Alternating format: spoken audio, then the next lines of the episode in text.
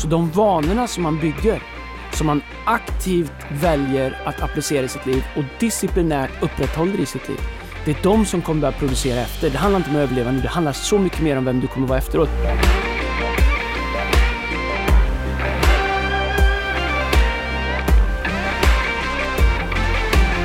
Vad heter det, när du, heter det knapplås när du stänger, är det lockdown på den här? Är det lockdown mode? Knapplås heter det. Ja men på engelska är det här lockdown mode jag är nu i. Jag tror Det det. vet inte jag. Fattar du vad jag menar? Jo, ja, jag fattar. Är Ja. inte mig du ska sälja till. Jag bara menar att jag tror att det är bättre än lockdown mentality. Jag, jag, vet inte, du Ja, bestämmer. det, nej, det är ju jättebra. Lockdown eh, mode kanske. Vad är ett mode? Vad ska jag säga? Vad är ett mode? Det läge? Ja, sinnesstämning. Knapplåsläge? Lockdown mode? Alltså det, Ja, ja, förstår jag, tror att det kommer Yes, att applicera mer okej. än men, Men vi tar lite hockey först. Va? Vi tar lite hockey först.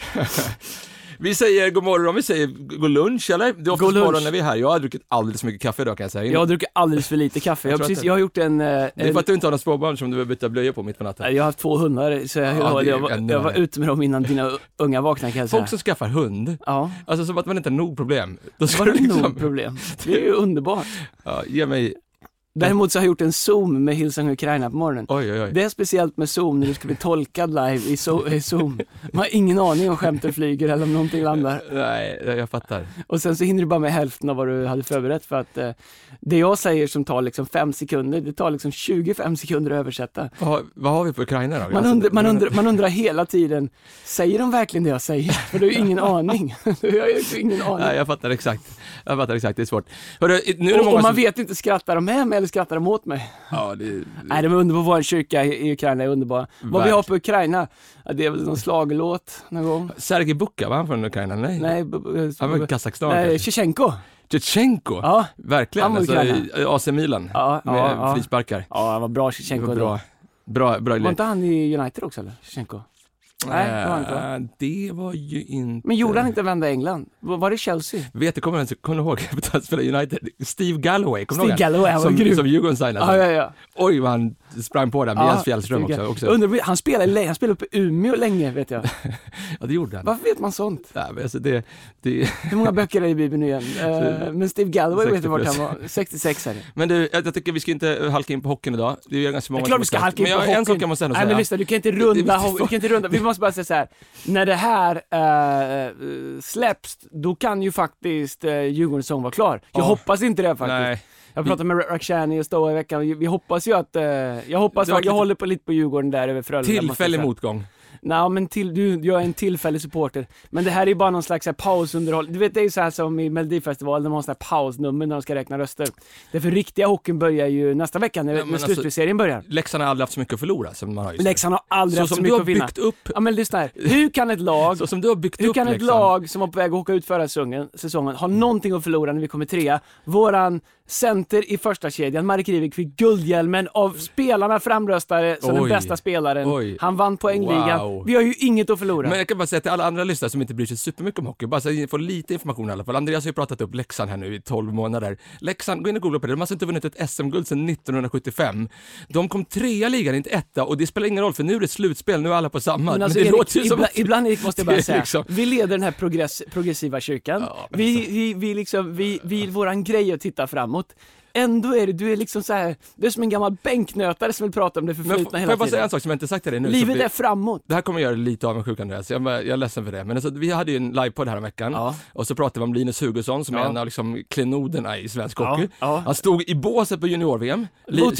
shoutout som lyssnar på våran podd, eh, shoutout till Linus Jag Hugosson. vet inte om det gick bra eller inte, men det var, eh, var kul. I min mening i alla fall Sveriges bästa och största hockeypodd, NHL. NHL-timman. Ja, Det är bra. Han det är han eller har Bjurman, men skickat båda ett är bra. sms till mig Va? och, eh, och tackat mig för bra innehåll. Han, han bad mig hälsa till dig också. Vad Och han sagt dig att vi ska för? se om vi kan få till att du kommer med. Alltså han har pratat med mig, Nej, du Erik kommer inte med. Nej, det måste du signa av med mig. Det är, Hur kan han ta med, den som jag skulle kan, behöva ta ett par veckor ledigt här nu och plugga lite den, den som kan minst om hockey Tack, i hela Linus. Stockholm. Hur kan, Linus, det är, Tack Linus. Linus, det är, det är ett olycksfall i arbetet. Erik kan absolut Men Andreas är gärna ingenting. med och sitter och lyssnar lite sa han. Så, en mer okunnig hockeyperson jag aldrig träffat i hela mitt liv än det Erik Liljeroth. Men det är, vi ber för Djurgården, ni som tror på, på bön alltså, för det, det behöver vi Vi har ju faktiskt lyssnare i Göteborg också. Hur ska det gå till? Vem ska, hur ska, Gud kan du kan inte be för Djurgården. Ja, men alltså- De behöver det kanske mer än Frölunda. Ja, men, ja, Men du Holtz var ju bänkad. Ja, Men Det är, era, det, är, det är era stora namn. tillfällig motgång. Det är... det är hela säsongen en tillfällig motgång. Fatta om det skulle vända nu. Alltså du vet, tänk om det var sån typiskt liksom bibliskt Jesus ja, alltså Eller det, hur? det, det är ju nästan På större. tredje det, är dagen. det är nästan större än uppståndelsen. Du vet, jag har... Ja, men du, var du nöjd med, med Axelsson, Axelssons insats i första matchen? Nej, men alltså, det Vad- han, han gjorde, han, han ass i början. Han var bra första tio. Ja, första tio. Sen ramlade han i PP och sen så sov inte han. Ja, men jag tycker om Dick också. Han är bra i paddel har jag hört. Han kan inte köra alla bortamatcher för han har paddeltider inbokade. Kan vi säga tack till alla som också hängde med sig påsk? Varför byta ämne här nu, vända blad? otroligt, otroligt. Tack, eh, tack för all respons. Eh, per, per dagsdatum över 50 000 views bara från våran påsk, eh, utöver allt socialt som händer och så vidare. Tack så jättemycket alla som varit med och hjälpt oss bära påsken, eller hur? Verkligen.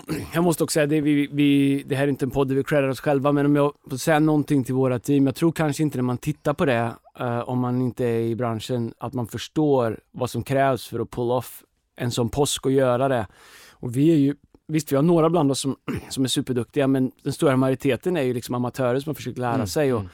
Men det sätt som våra team i en sån här säsong av lockdown när vi inte kan träffas och, och, och liksom fylla kyrkor och göra det vi brukar göra. Det sätt som våran team, våra team bestämde sig för att göra påsk och inspelningarna och förmedla påskens budskap. Det är otroligt stolt i våra team, otroligt stolt i vår kyrka. Ehm, hur vi inte bara satte oss ner och sa det går inte den här påsken utan gjorde allt vi kunde med de kort vi har fått.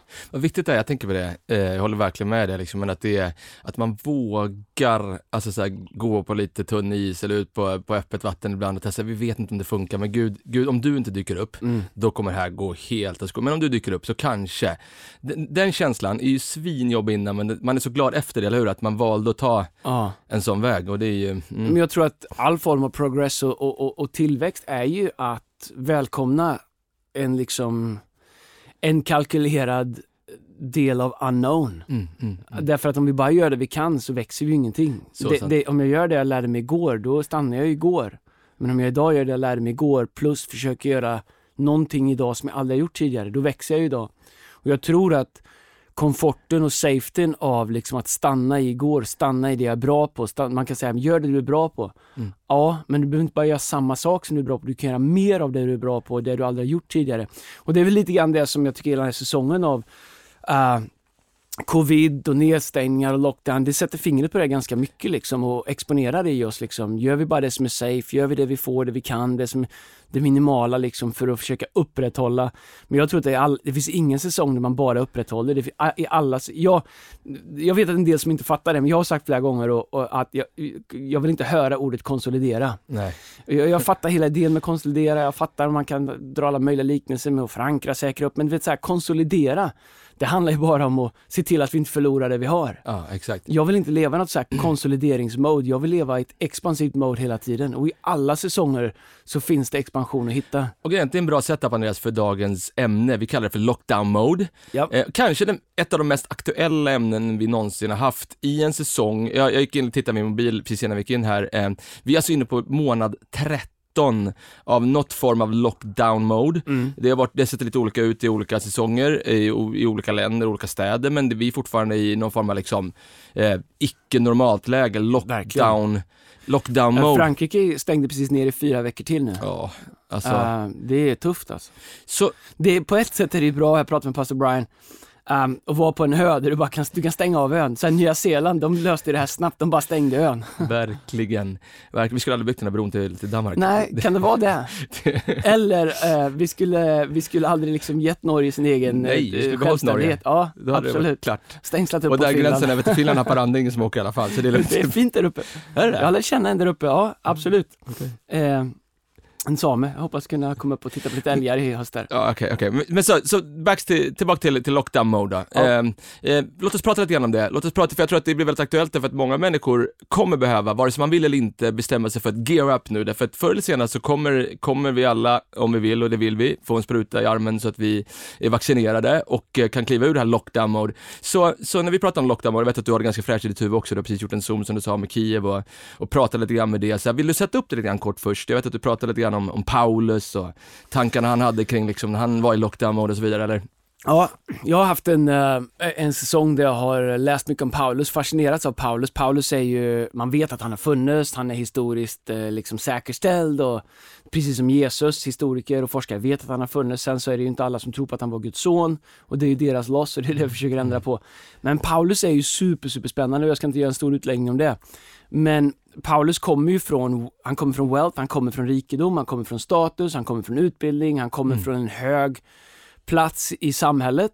Han lämnar allt det, kan läsa om det här Apostlagärningarna kapitel 9, mm. efter att han har liksom en encounter, han har en eh, han möter, eh, han möter eh, Herrens ängel, en del mm. tror att det var Jesus, mm. på vägen till Damaskus, dit han är på väg för att slå ihjäl kristna.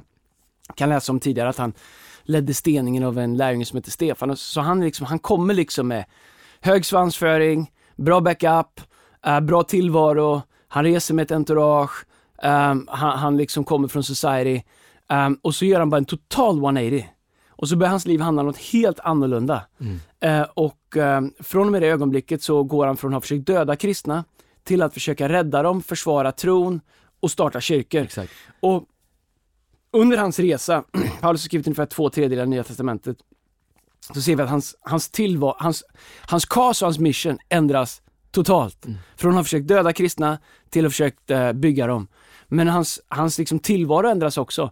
Från hög status, bra materiella ting, um, kommer från liksom bra bakgrund alltihop där, till att han, han gör tält för att överleva. Han, han syr tält. Mm. Han kommer inte från en hantverkarfamilj nej, liksom, nej, nej. så han får lära sig göra tält. Men man ser också att stora delar av sin aktiva tid, eller liksom den tiden för hans aktiva gärning som vi känner honom som aposteln Paulus, sitter han faktiskt i fängelse. Exakt. Så om man vill prata lockdown, um, så vet vi till exempel då Open Doors, en organisation som uh, forskar kring och släpper rapporter kring uh, förföljelse av kristna. Mm, mm, mm. Det har aldrig varit så stor förföljelse av kristna som det är just nu. Wow. I många länder sitter tiotusentals kristna oj, oj, oj. fängslade mm. bara för sin tro. Mm. Det finns människor som sitter 15, 18, 20 år i fängelse i världen just nu för att ha ägt några kapitel av Johannes evangelium. Vi pratar om mycket orättvisor i världen och jag funderar ibland på varför vi pratar ingen om det här. Varför, varför liksom verkar det här rimligt? Det finns ingen förföljelse av en folkgrupp just nu som är större runt om i världen än den som är mot kristna. Så Paulus, han hamnar i fängelse. Det förföljelsen för kristna börjar ju redan, uh, och egentligen kan man säga att det börjar redan i Egypten. Men om man tittar på i modern tid så börjar det ifrån att de dödade faktiskt Jesus för att han kom med evangelium. Så Paulus, han sitter i fängelse. Du kan ju prata lockdown, okej? Okay? Verkligen. Så när han hamnar i fängelse, tänk dig, han lämnar allt han har. Mm. Status, pengar, mm. eh, societet, utbildning, alla rum han rörde sig mm. innan. Han väljer att bli kristen, väljer att följa Gud, väljer att liksom anta ett uppdrag från Gud hamnar i fängelse. Vi pratar liksom inte fängelse som idag heller då, med tre mål mat och liksom en varm säng och en dusch. Två nej, och, liksom det... och, och, nej, nej, nej, och tandvård och allt vad det är. Liksom, vilket fine, jag har inga problem med det. Men vi pratar om, jag har ju varit i uh, i, i eh, Filippi, ja, där man tror att eh, Paulus och Silas satt mm, eh, fängslade. Mm. Och sett hur det såg ut. Mm. Det är liksom en grotta under marken, ja, det är sjukt. ingenting liksom. Det är, så Paulus han spenderar mycket tid i fängelse. Så när man hamnar då i det vi verkligen kan kalla lockdown som Paulus gör, mm. Då har du ett val där direkt. Eh, eh, ska den här tiden göra mig bitter eller bättre? Ja, eh, ska den göra mig inaktiv eller mer aktiv? Eh, har de låst in eh, mig som person eller har de låst in mitt kas? Mm. Uh, och det är precis som det är nu. Så Paulus han skriver faktiskt de flesta breven som vi idag kallar Bibeln mm. ifrån fängelse. Mm. Han hamnar i fängelse, boom, bestämmer sig för att skriva ett brev till kyrkan i Efesus. Han i fängelse, skriver till han, du vet, så han, så han uh, du kan inte låsa in Paulus gärning, du kan inte låsa in, så han kommer ut ur fängelse bättre, när han kommer ut ur fängelse så har han rustat de kristna, gett dem utbildning, gett dem grund, gett dem teologiskt, gett dem verktyg. Um, och jag tycker att det är sjukt inspirerande och där har Paulus inspirerat mig väldigt mycket. Både i mitt personliga ledarskap för att leda mig själv, men också mitt sätt att försöka leda våran kyrka, vår organisation, våra staff, våra volontärer, våra ledare. Lockdown behöver inte betyda att du står stilla eller går bakåt. Det är ett beslut som man fattar. Så vad gör man då liksom, det är super, här kan vi prata hur länge som helst om, men det är ju superintressant. Så vad gör man då liksom, när man hamnar i liksom en lockdown mode? Alltså, alltså det som är intressant i den här säsongen är att man har inget val, alla är i lockdown mode. Det påverkar oss allihopa de här sista 13 månaderna. Vad gör man i kanske sitt eget huvud? För att jag menar, Paulus resa var ju mer in, liksom på insidan än på utsidan. På utsidan så var jag ju blockerad. På insidan, vad gör man för att se till att liksom att det som, de yttre omständigheterna, lockdown-modet, inte liksom tenderar att bli liksom en, en inre lockdown av ens egen kreativitet eller de tankar Gud har för en eller ens resa som ledare? Jag tror att det viktigaste är att acceptera ledarskapet över sig själv. Mm. Att bestämma sig för jag leder mig. Eh, Jag överlämnar inte det till andra, jag överläm- äm- överlämnar inte det till omständigheter. Jag tror, jag tror så här. det första som du måste bestämma dig för Mm. när du hamnar i lockdown i livet, oavsett vad det är, det är, eh, ska jag fokusera på vad jag inte kan göra? Eller ska jag fokusera på vad jag kan Mm. Kom göra? igen. När vi tittar på, och, och jag fattar liksom den dynamiken, men när vi tittar på liksom rapportering kring den milda lockdown som vi ändå har i Sverige jämfört med andra länder. Absolut. Så det vi läser om det, då stänger restaurangerna, jag, vilket jag tycker är jag känner otroligt mycket, jag har många goda vänner som äger restauranger så jag fattar svårigheten med det. Men vi, vi pratar om, du får inte göra det, vi kan inte göra det, vi kan inte ha folk på matcher, vi kan inte göra det, vi kan inte göra det, vi kan inte göra det. Så alla bara pratar om vad jag inte kan göra nu. Men en ledare, den, en ledares första del måste vara att leda sig själv till, okej, jag identifierar vad jag inte kan göra, men jag fokuserar på vad jag kan göra. Och det är ett mindset-beslut, det är, det är en attityd och det är ett sätt att leda sig själv. Vi kan inte samla människor i kyrkan, men vi kan göra det här. Vi kan inte samla folk på kontoret, men vi kan göra det här. Jag kan inte samla hela min stab, mitt företag, men jag kan göra det här. Om, och om jag som ledare pratar om vad vi inte kan göra, då kommer, då kommer mitt team prata om vad vi inte kan göra. Men om jag som ledare hela tiden försöker visa på vi kan göra det här, vi kan göra det, vi kan göra det här.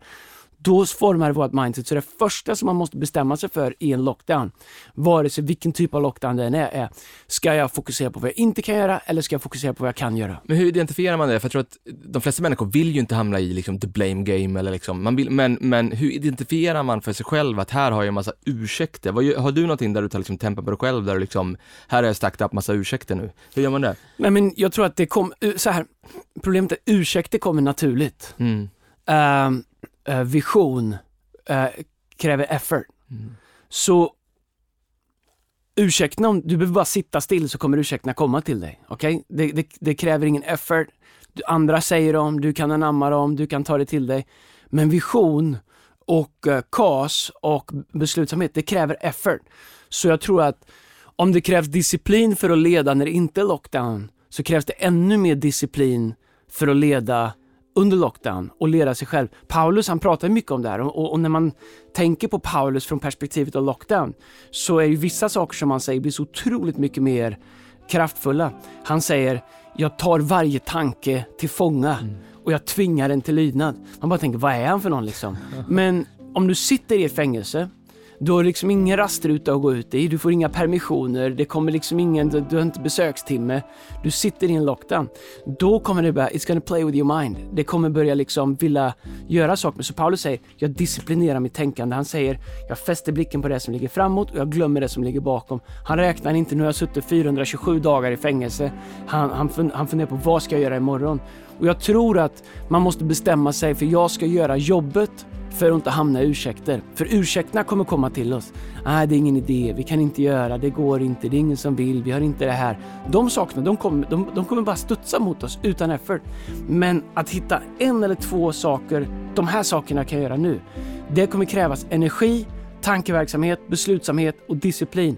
Och det är någonting som varje ledare behöver göra. Så som ledare nu då, det här är ju en ledarpodd, så om du går in i ett rum där du bara identifierar ganska tidigt eller en halvvägs in i mötet, här finns det massa ursäkter. Vi, så- vi såg på ett staff meeting, Pastor Brian igår, där han, där han identifierade lite ursäkter. Hur, vad gör du som ledare för att dels identifiera att här finns det ursäkter och vad gör du för att exponera ursäkterna? Jag tror kanske... Eh, jag tror så allt som vi inte adresserar, det kommer bli vårt nya normala. Mm. Och som ledare så är det ju en av de tuffa grejerna att ständigt orka adressera det vi inte vill ha i våran kultur. Vi pratar hockey. Mm. Jag gillar lag som skater tillbaks till byten, alltså, som åker, alltså som inte glider på byten. Mm. Jag älskar liksom när, när jag ser att någon glider tillbaks till båset och han får höra den, eller hon får höra den när de kommer tillbaka till båset. Därför att det är en kultursak. I vårat lag åker vi skridskor fullt tillbaks till bytena. Därför att det, det, det, det är en karaktärsfråga liksom. Och det är samma sak i ett rum. Ehm, om vi låter ursäkter florera eller vi börjar låta varandra komma sent till möten eller vi, låter, vi kommer oförberedda och ingen, ingen liksom kalar det eller adresserar det. Det blir vårt nya normala. Kom ihåg att ett rum kommer alltid samlas genom, kommer alltid lämnat åt sig själv samlas kring den minsta gemensamma nämnaren. Om du sätter ihop massa människor i ett rum och så bara låter du det vara. Det som blir liksom, vart kan vi hitta någon connection? Det kommer inte bli våran spetsighet. Nej. Det kommer inte bli våran edge, utan det kommer bli, okej hur kan vi alla montera ner oss själva så vi hittar någonting gemensamt, okej? Um, jag fastnade, jag kollade ett halvt avsnitt av Robinson häromdagen. Det handlar om att skaffa mat, okej? Mm. Strunt samma om du är hjärnkirurg eller om du är något helt annat liksom. Här är vi alla lika just nu för båda av oss behöver mat. Minsta sant. gemensamma nämnare. Sant. I ett rum med ledare, lämnat åt sig själv. Eller ett rum med anställda, whatever. Eller ett rum, i, ett, eh, i, i ett lag eller whatever. Lämnat åt sig själv så kommer vi förenas i minsta gemensamma nämnare. Och här är grejen med minsta gemensamma nämnare. Den sjunker alltid. Den kommer alltid sjunka, den kommer göra sämre och sämre. Ledarskap, det handlar om att lyfta upp och säga hej, vi är här för att förenas kring eh, det som vi är här för att göra. Kring våran briljans, kring vårt commitment, kring vårt effort, kring vårt extra mile, kring det som är det som vi har bestämt oss för att uträtta här. Och ska vi uträtta det här, då accepterar vi inte det här, det här, det här, det här, det här. Men har du inte identifierat det, då kommer du aldrig göra det. Så om jag går in i ett rum där jag känner att här köper vi in ursäkter för att det är, det är lättare eller mer komfortabelt eller whatever, eller vi har tappat geisten, whatever. Du måste adressera dem. Du Verkligen. måste kalla det för vad det är. Du måste adressera dem. Inte exponera människor, inte göra bort människor, men du måste adressera det. Allt vi lär oss leva med kommer vi aldrig förändra. Det är sant. Men, men tror du inte liksom att, jag tänker ett rum också så, så, och som ledare ibland så, det här är ju kanske den sidan som man kanske inte alltid ser som ledare för att som ledare så, så önskar man att man skulle vara omtyckt av alla fast eh, en ledare som exponerar massa ursäkter är ju kanske inte alltid omtyckt, eh, absolut respekterad. Så vad gör du för att liksom inte liksom play till liksom att ah, jag vill bli omtyckt av alla här utan, utan, utan jag är här för att faktiskt förändra världen eller få någonting gjort i det här liksom. Vad, vad, behöver du själv liksom stålsätta dig själv eller bygga dig själv med självförtroende eller I don't know. För att det är ju, att exponera människors ursäkter kan ju kännas ibland som man är, som man är taskig som ledare, förstår du vad jag menar? Ja, men man kan också se på det så här. Att om du älskar någon tillräckligt mycket eller du bryr dig tillräckligt mycket om någon ehm, så vill du få ut det bästa ur dem även för deras skull. Mitt jobb som ledare, det är att visa dem jag leder hur mycket guld som finns inom dem. Och ibland så tror vi att ehm, vad omtyckt handlar om liksom att man ska vara en i gänget och alltid liksom stå och garva vid kaffemaskinen. Men det, det kommer kanske liksom skapa good, good vibes eller bra feeling, men det kommer inte hjälpa oss att uträtta någonting. Så målet som ledare kan inte alltid vara omtyckt. Nej. Men jag tror så här, om ditt mål alltid är att göra människor bättre, om ditt mål alltid är att få människor att, att upptäcka, hej du har mer i dig, du är bättre än vad du tror. Anledningen att jag håller dig till ett högre standard än vad du kanske vill just nu, Sant. det är därför att en dag så kommer du se att det här fanns inom dig och det här kommer bli ditt nya normala. Så ibland måste man välja bort eh, ögonblicklig, liksom, att, att, att för ögonblicket bli omtyckt. För att in the long run bli respekterad och älskad. Jag, jag tänker så här, det kommer ju alltid finnas några, i alla fall några, eller någon i rummet som säger att det, det kan gå. När alla säger att det går inte. Josua och Kaleb in i det förlovade landet, tio av spelarna sa att det går inte medan två sa att det går. Jag vet inte om jag berättat det en gång, jag tror jag gjort det för dig i alla fall. Jag vet att en av de första Hillsong-turneringarna jag skulle åka på, så åkte jag ner till Sydney och skulle repa och jag hade repat, jag kunde låtarna utan till och, och sen skulle vi göra ett första stopp i, någonstans i Singapore och sen, och sen, i, i, i en kyrka. Och Phil Dooley, en av pastorerna, var med eh, och han skulle predika och precis innan vi skulle gå upp på scenen, jag hade repat i månader, så kom han upp och så ändrade han ett par låtar lyfte in lite gamla låtar som jag aldrig hört talas om. Du vet såhär, på, liksom innan Darlene Check-tiden. Jag älskar det. Ja men alltså du vet så här och, eh, och så, så hade han träffat några då, så, så, jag var inte med på den samlingen, Ben Feeling och andra, så säger han så här, om någon tycker liksom att det här är en dålig idé, bara svara dem, it's an awesome idea. Så möter jag Ben Fielding liksom in the hallway precis innan, så jag hörde att Pastor Phil ändrade ett par låtarna liksom och jag blev så- bara på en gång, jag kom på hundra ursäkter, alltså så här, går inte, jag har inte ljuden, jag kan inte sången, eh, varför gjorde han det? Och, och, och, och Ben Fielding bara tittade på mig så, så, så sa han så här, I think it's an awesome idea, och så bara skrattade han. Och så berättade han för mig precis vad Pastor Phil hade sagt till honom, det lärde mig någonting, att det kommer alltid finnas några som säger att det går när det inte går, att Absolut. ledare säger att det går, eller hur? Definitivt, och grejen är så vi kan, ju, vi kan ju själva välja vilka vi vill vara. Ehm, att identifiera vad som inte går, det är ju enkelt. Det är ju inte så att det här, de som säger att det kommer gå, inte ser utmaningar. För ibland så tror vi så här. En grej som jag ofta fått höra i mitt liv, det är att jag är naiv, att jag är liksom blåögd och att jag lever i det blå. Men lyssna att du som ledare bestämmer dig för att göra saker som andra säger kanske inte går. Det betyder inte att du inte ser samma utmaningar som de ser. Det gör du absolut. Det är bara att du bestämmer dig för att inte låta de utmaningarna bli locket för vad som går. Så ledare, folk i ett rum som säger, ja men det kan gå, det kanske går, vi gör ett försök. De är inte naiva, de är inte dumma i huvudet, de är inte blåögda. De har bara bestämt sig för att se samma utmaningar, mm. men också se någonting mer. Eh, och det är ju ett beslut som man fattar. Ledarskap, ett the day, kommer ner till beslut om hur du ska förhålla dig själv till utmaning. Så vilka, på tal om det då, så vilka beslut behöver man som ledare bestämma sig för att fatta nu i april 2021 så att man liksom i juni eller juli eller augusti när vi öppnar upp och lockdown är över, liksom, kanske tidigare förhoppningsvis, att man har lett sig själv. Vilka beslut behöver man i sitt hjärta fatta redan nu? Jag tror att det är några saker man behöver reflektera över. Det första är, vad har den här tiden gjort med mig? Har jag blivit en produkt av den här tiden mm. eller har jag producerat saker i den här tiden?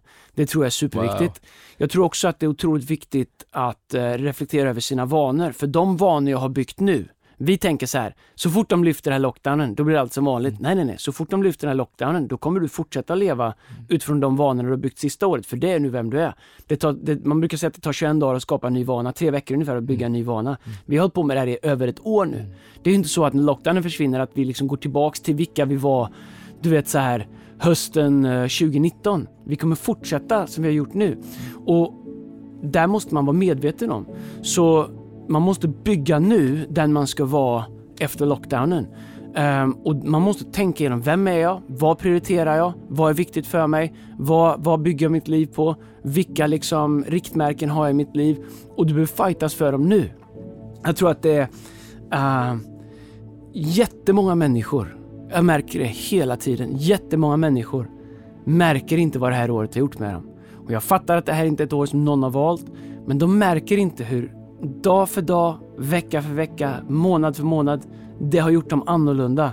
För man har lärt sig leva i den säsong som man är. Verkligen. Istället för att leda genom den säsong man är.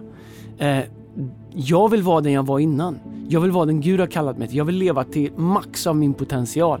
Ingen lockdown kommer definiera mitt liv. Den kommer påverka mitt liv, vad jag kan göra just nu. Men den kommer, inte, den kommer inte bestämma mina värden, den kommer inte bestämma mina fokus, den kommer inte bestämma min disciplin. Så de vanorna som man bygger, som man aktivt väljer att applicera i sitt liv och disciplinärt upprätthåller i sitt liv. Det är de som kommer börja producera efter. Det handlar inte om att överleva nu, det handlar så mycket mer om vem du kommer vara efteråt. Och har man bara accepterat, nej vi kan inte gå ut och äta, jag kan inte gå på gym, jag får inte göra det, jag kan inte göra det, man får inte träffa någon. Och så har man suttit hemma liksom med ena handen i chipspåsen och andra eh, på fjärrkontrollen. Och sen så, eh, så, liksom så har det blivit en vardag. Det, du kommer göra det efter lockdown också, för det är nu ett nytt normalt. Okej? Okay? Men om du bestämmer dig för att börja nu och, och, och bli den du vill vara efter lockdown så kommer du vara det. Och det är det, alltså jag hoppas att folk hörde det du sa precis nu, därför att de ledarna som bestämmer sig för att bryta lockdown mode i sitt liv nu, inte när lockdown mode liksom billigt är över, de kommer dominera på andra sidan covid. Kolla på Paulus, för att gå tillbaka mm. kanske, knyta upp säcken med det. Han kom ju springandes ur fängelset, ja, ja, ja. Han behövde liksom inte tre veckor att varva upp, eller hur? Nej, för att han var liksom, Absolut. han klev aldrig ner under det. Och där måste vi förstå skillnaden på lockdown. Tegnell kan berätta vad vi inte får göra rent liksom, fysiskt och geografiskt, vart vi inte får vara, var vi inte får samlas. Han kan bestämma det. Men ingen kan bestämma att jag ska ha en lockdown mode i min spirit eller i min, eh, i min attityd. Kan man säga, jag skulle vilja höra dig som liksom ledare men också pastor, bara tala in en sista sak. För att när människor lockdown mode, vad det också gör med människor mentalt och andligt. Jag läste en undersökning. På riktigt, den här veckan har jag faktiskt läst en undersökning. Min, min fru är doktor, hon skickade en undersökning från en organisation som heter BMC till mig igår kväll. Eh, jag skulle vilja höra dig tala in till det här bara. Eh, de har gjort undersökningar nu på liksom vad covid gör med människor. Det står det så här, eh, de har gjort en undersökning på, på 10 000 människor i Europa. Så står det så här, early studies shows a significant impact on the mental health of the European population depression. The studies found that symptoms of moderate to severe anxiety and depression have tripled in most countries in Europe, and 8 to 13 percent of the population showed severe depression and 6 to 11 severe anxiety symptoms. Mm. Så det är ju konsekvensen av att människor har levt en lockdown. Så man kan ju säga att andliga ledare som bryter lockdown kommer behövas mer än någonsin just Verkligen. nu, eller Verkligen. Um, jag tror att um man märker i kristider att människor letar ledarskap. Mm. Och de flesta som, som liksom letar efter någon som kan guida dem ut där de är, de kommer ta det de hittar. Därför är det så otroligt viktigt att att eh, vi bygger samhällen och att vi bygger kyrkor med människor som är redo att guida människor ut ur det mörker de har varit i. Tänk på alla unga människor som har pluggat hemifrån liksom, i så många månader eller människor som har suttit hemma och jobbat liksom, framför en dator i Zoom. Vi är gjorda för mänsklig interaction. Det finns forskning som visar att vi behöver massa olika saker för att må bra. Fysisk kontakt, social interaction, massa olika saker. Allt det har skalats bort liksom. Jag köper inte för fem sekunder människor som pratar om hur effektivt det kommer vara nu med Teams. Vem har ens Teams? Det är någon PC-värld de lever i va? Aldrig, folk skickar möte med om Teams och säger Zoom eller så är jag inte med. Jag, jag orkar inte lära mig Teams. Men människor säger att det är supereffektivt med Teams, det är, produktiviteten går upp. Och kortsiktigt kommer produktiviteten gå upp. Men jag tror att långsiktigt så kommer mental hälsa, eh, psykiskt välmående, det kommer dippa så mycket av det här att produktiviteten kommer sjunka. Och de ledarna som bara tittar på produktivitet, som bara tittar på liksom smidighet och hur man kan spara in på kontor och hur man kan spara in på logistik. De kommer torska därför att eh, de förstår inte att det är människor som de faktiskt jobbar med. Och jag tror att den här världen kommer behöva ledare som förstår värdet av att kunna leda människor framåt men också leda människor ur någonting. Som, som andlig ledare då? Mm. För vi, vi jobbar i en kristen organisation, en mm. kyrka. Mm. Som andlig ledare, vad, är det, vad skulle du säga, vad är det viktigaste attributet? Vad är det viktigaste liksom, egenskapen att fokusera på i den här säsongen när man går in ur den här lockdown-modet? Jag skulle säga två saker. Uh, din egen personliga relation med Gud. Amen. Men ens egna relation med Gud kan inte leva. Människor säger jag behöver ingen annan, jag, har bara, jag behöver bara Gud. Det är inte sant. Så funkar det inte. Det funkar inte så för någon. Du säger det funkar så för mig. Nej, det gör det inte. Du har fel. För, om inte annat för att du inte vet vad du missar. Det, funkar inte för Jesus, det funkar inte för Paulus, det funkar inte för lärjungarna, det funkar inte för någon. Så det ena är din personliga relation med Gud. Men den andra är gemenskap med andra. Och om det om din connect-grupp eller din cellgrupp eller vad ni kallar det i era kyrkor, om det är via Zoom eller om det är att ni träffas på avstånd ute eller ni tar en promenad, vad ni än gör. Alltså disciplinerat fightas för att ha gemenskap med andra människor. Eh, och att det är en del av, och förstå värdet av att det är en del av min relation med Gud. Så när jag säger först min relation med Gud, så är det också samma sak som relation med andra troende. Därför att att ensam är stark, det är bara en lögn. Det är ingen som är. Och om du tror att du klarar dig själv utan en annan, så är det bara för att du inte förstår vad det här gör med dig just nu. Sjukt bra Andreas. Jag tror att vi stannar där med ja. lockdown mode. Hoppas eh, du blir inspirerad. Jag blir, jag blir sjukt inspirerad av det här. Jag inspirerad. Vilket, vilken möjlighet det är för ledare att leda nu. Ja, Aldrig verkligen. varit sådana möjligheter som just nu. Verkligen. Lockdown mode. Kommer du ihåg när det var lockdown i NHL eller? Oh, lockout. Då, lockout Lockout. Då får Djurgården mycket spelare tillbaks. För vi, vi har ju bara gödslat ja, men sluta, nej, hur har det gått senast? Sist det var lockout. Gabriel Landeskog. Kan jag bara säga, sist det var lockout. Mikael lyssna, lyssna här, så här, du är så, du är så kort min. Sist det var lockout, då spelade ja. ni i Allsvenskan. Ja, det Gabriel Landeskog kom och åkte och spelade mot liksom, Troja Ljungby borta. Det var jättekul. Ja, han var tvungen att bestämma sig, ska jag vara framför mål eller ute vid sargen? För han hade inte båda. Vet inte. Han blev ihop med Parneviks dotter, det är bra. Ja, det, ja, kanske det. Men vi hade, kommer du hette han, hette han, hette han Ryder som spelade i Leksand, han var grym. Hade inte, det, inte Marian Hossa? Nej, det kanske var Mora. Var Mora det. hade Hossa. Ja, Mora hade Hossa.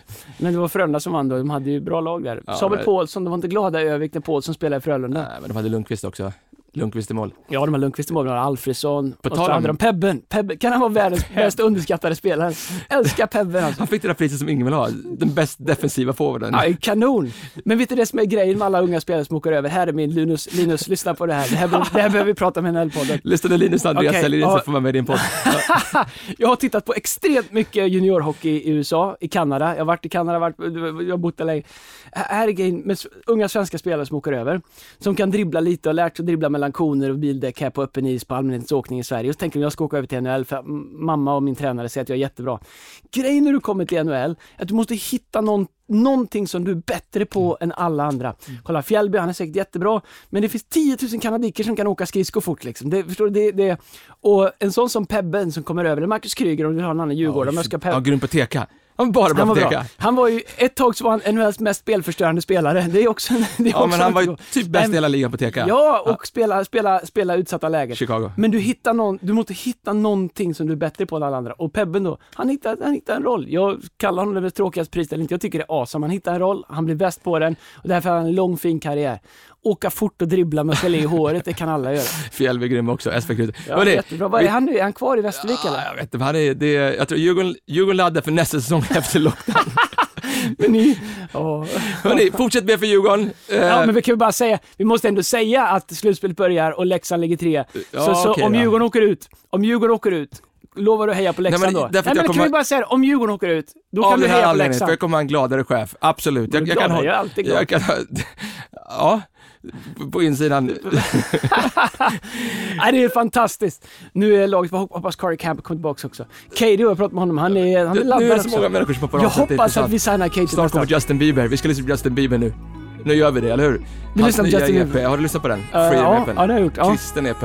Kan en EP vara kristen? Jag vet inte. Det är men den är bra i alla fall. Sjukt bra låtar. Chandler Moore, Tori Kelly, Justin. Bieber, Judas Smith.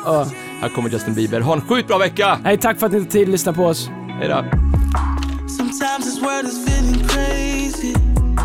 At times my mind is feeling hazy. But Lord, you always come and save me. God Almighty, my safety. You're my end, you're my new beginning.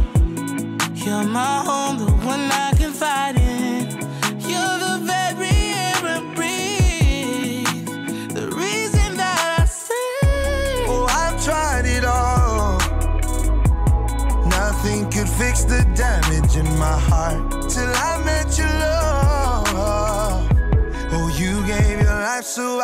fall apart. On the third